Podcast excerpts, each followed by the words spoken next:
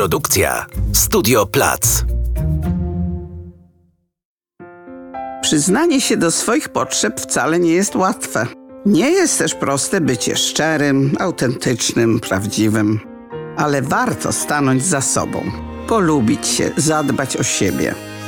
Miłość do samego siebie to podstawa. Żeby być zdrowym, żeby dobrze żyć, żeby móc pokochać świat, siebie i obdarzyć miłością innych. Kasia Miller karmi nasze dusze słowami, a partner podcastu, marka kosmetyków FitSkin, nakarmi nasze cery. Wychowywanie przez strach i zawstydzanie to krzywda przekazywana z pokolenia na pokolenie.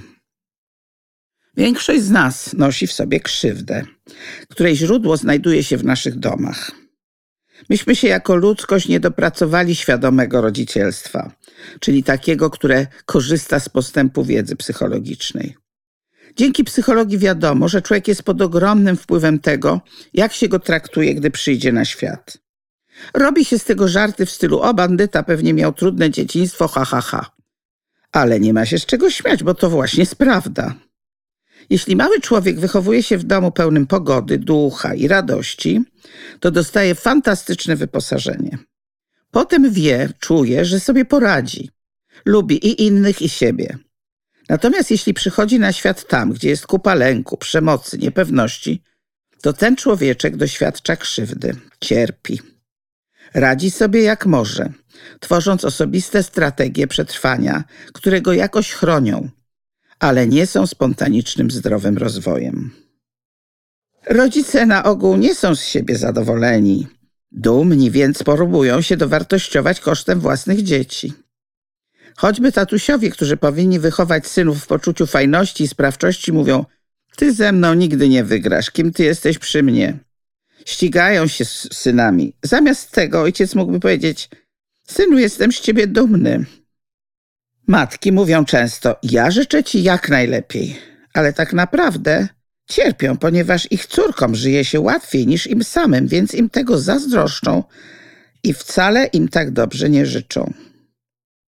Zbyt wielka liczba rodziców ulega przekazywanej z pokolenia na pokolenie epidemii wychowywania przez strach i zawstydzanie. Dziecko się umniejsza i bierze pod but.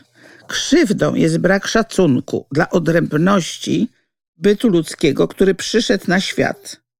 Krzywda to jest taki stan, że byłeś przestraszony, obolały, wściekły, zraniony, oburzony, samotny i kompletnie bezsilny. Pojawia się tam, gdzie władza, gdzie odbiera się wolność. Rodzice najczęściej nie mają władzy gdzie indziej, tylko właśnie nad dzieckiem i nadużywają jej w sposób straszliwy, ponieważ wobec nich również jej nadużywano.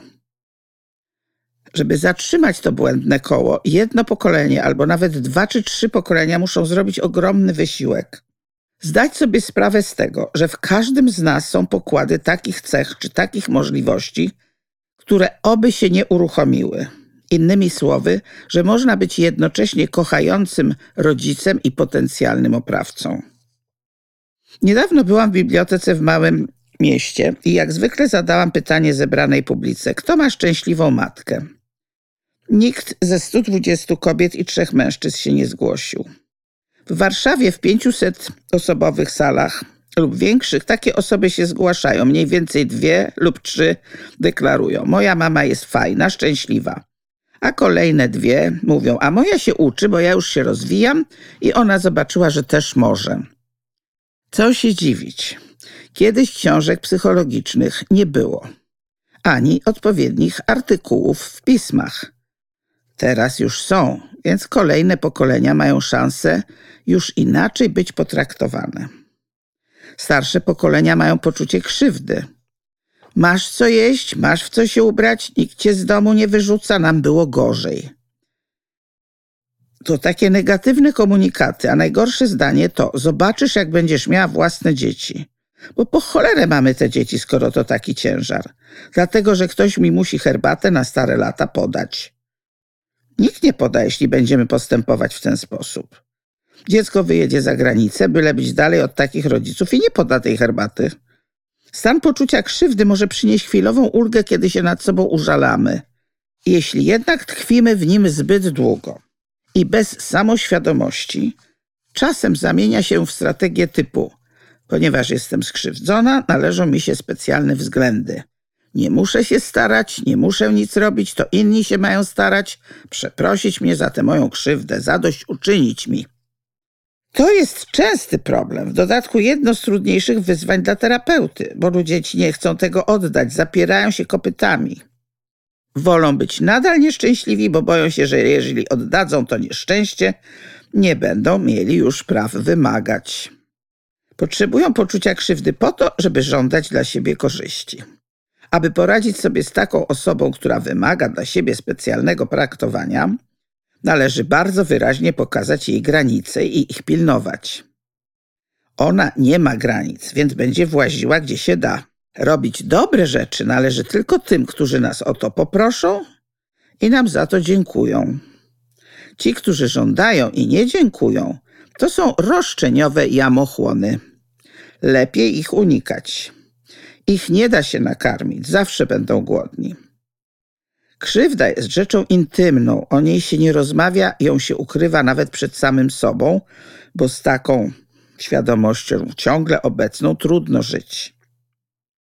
Dobrze, gdyby ona została oddemonizowana.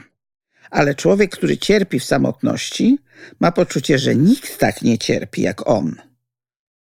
Dopiero sesje terapeutyczne, najbardziej w grupie, pokazują, że inni też tak mają. Żeby wyrwać się z poczucia krzywdy, najlepiej zobaczyć i posłuchać innych. Wyjść z tego zaklętego kręgu tylko mnie jest źle.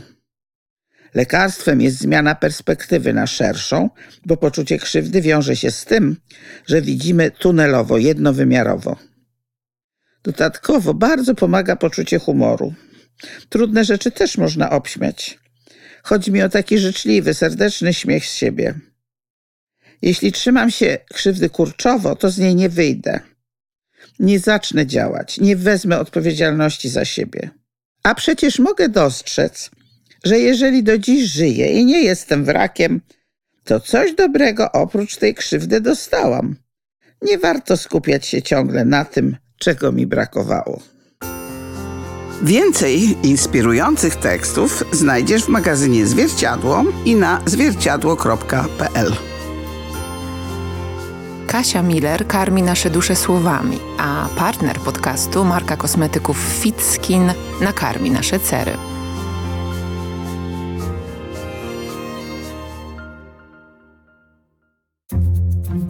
Produkcja Studio Plac.